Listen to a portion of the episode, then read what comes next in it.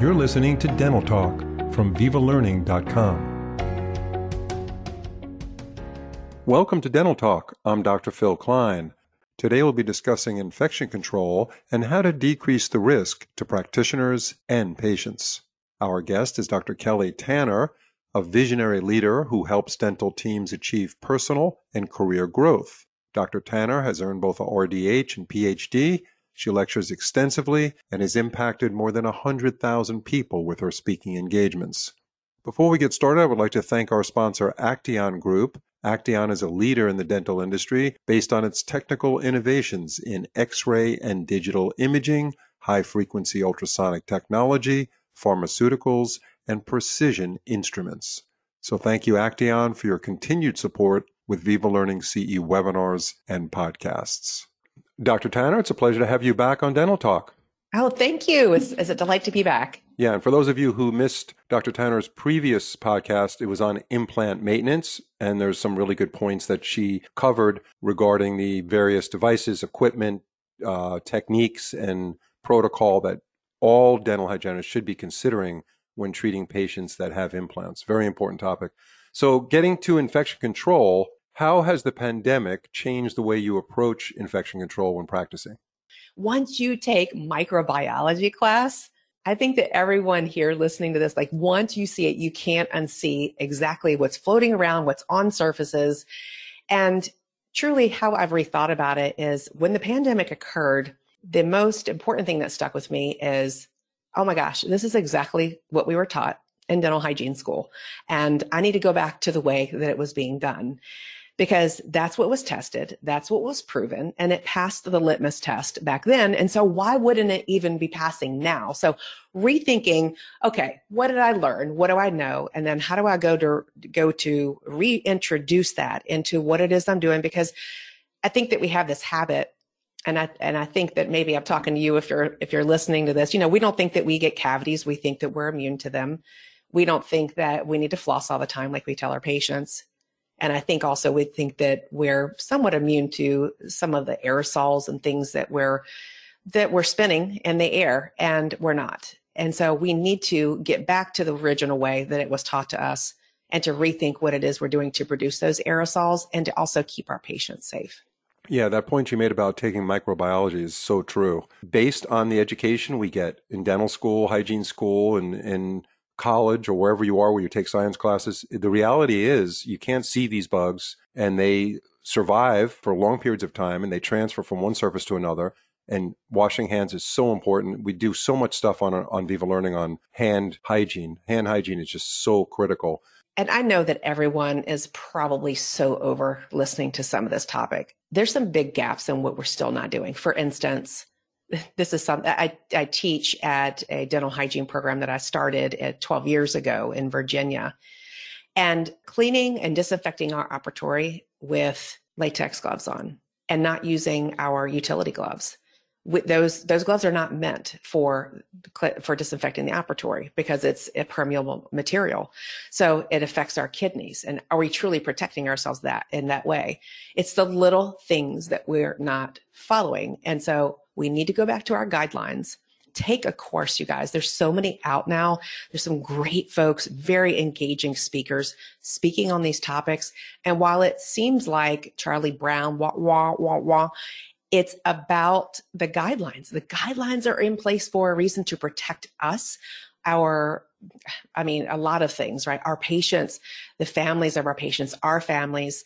And so also too, what I have been leaning into since the pandemic and even before, because gosh knows if you guys have been in the profession, the whole holding the suction to try to reduce aerosols. And as a hygienist, I'm not really good at the high evacuator tip. I mean, I will suck a tongue up in a second, even though as a dental assistant, I know it's physics. But looking at devices that reduce or eliminate aerosols, things like the Zyris Isovac or the Zyris Isolite. And then also to the ultrasonic that you're using and the type of, not just the type, but the quantity of water and irrigation that you're using and how are you how are you managing that and of course just filters and all of that but what is it that you're doing that you can prevent just by what it is that you're introducing into the environment What do you see as the most common drawback in a dental office where the highest risk occurs as far as spreading disease? People aren't following the rules. It's the little things, the cross contamination between the patients. Think about what you're touching, first of all, okay? So I'm a coach. I work chairside in offices. I do a lot with workflows, implementing technology, getting the team to value, not getting them to, but having them understand why it helps them, creating that value and then helping them work through that.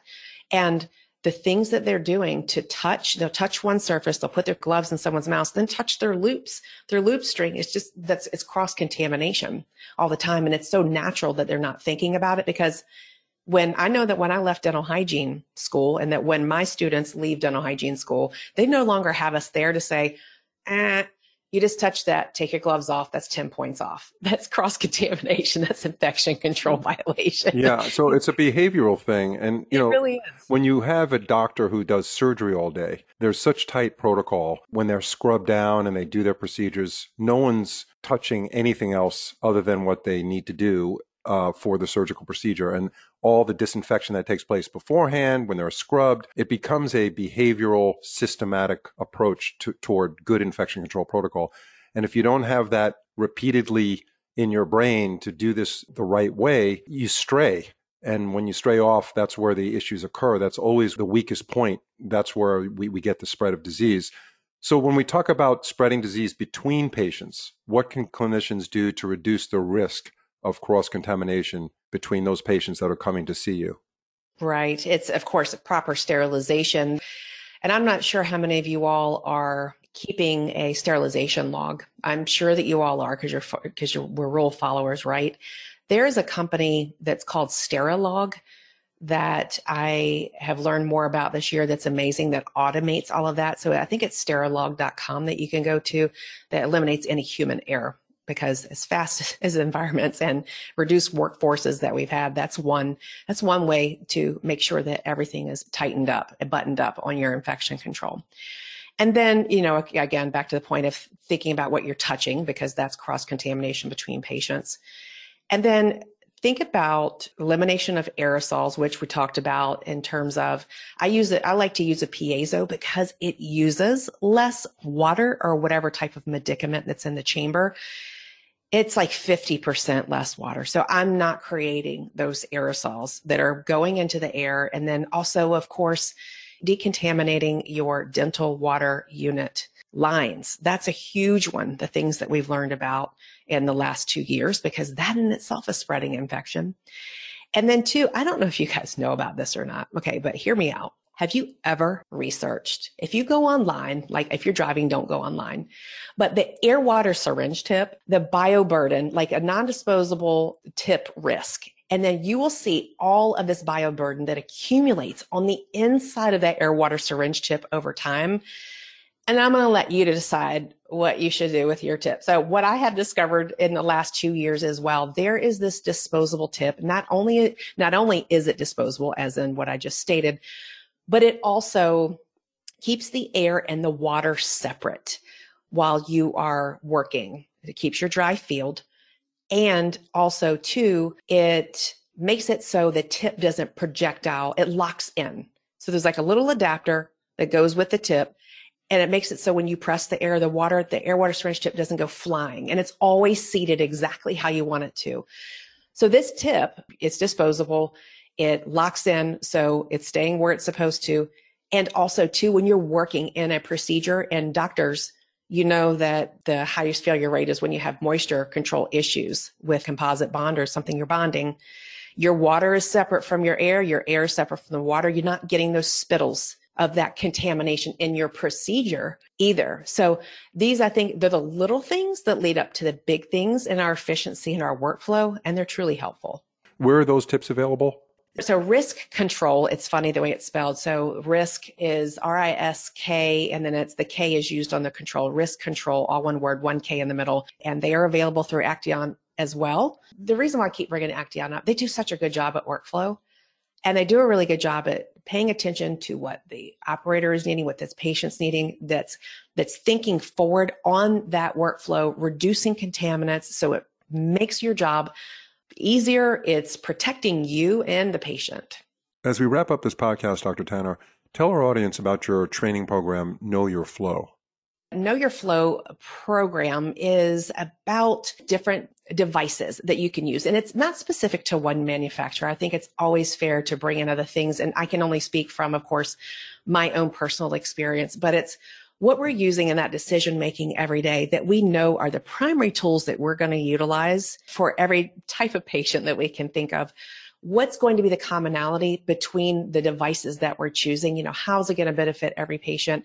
And then how it's increasing our efficiency how it's increasing our value that we're providing and taking that ergonomic burden you know making sure we're staying in that in that correct posture so it's not pulling not creating ex- any extra forces on us throughout the day.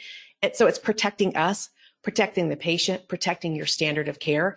And so that's what I'm, when I go shopping for things and talk to hygienists and, and doctors, because hygienists have a lot of input also on the purchasing and the practices. What is it that's going to make your life easier based on what you know? Okay. Have you looked at everything? Have you looked at every piezo? Have you, do you know the manufacturers that are involved? So give them three choices to say, okay, based on this, what is it? Who is it that you need to visit at this meeting or who do you need to contact? Get that information, say, okay, I want to try this out. Some will actually come in to give you a demo unit. They'll let you use it for a week or two to see if you love it. If you don't love it, you get to try something else. So I encourage for folks to use these devices, figure out what's going to work for you.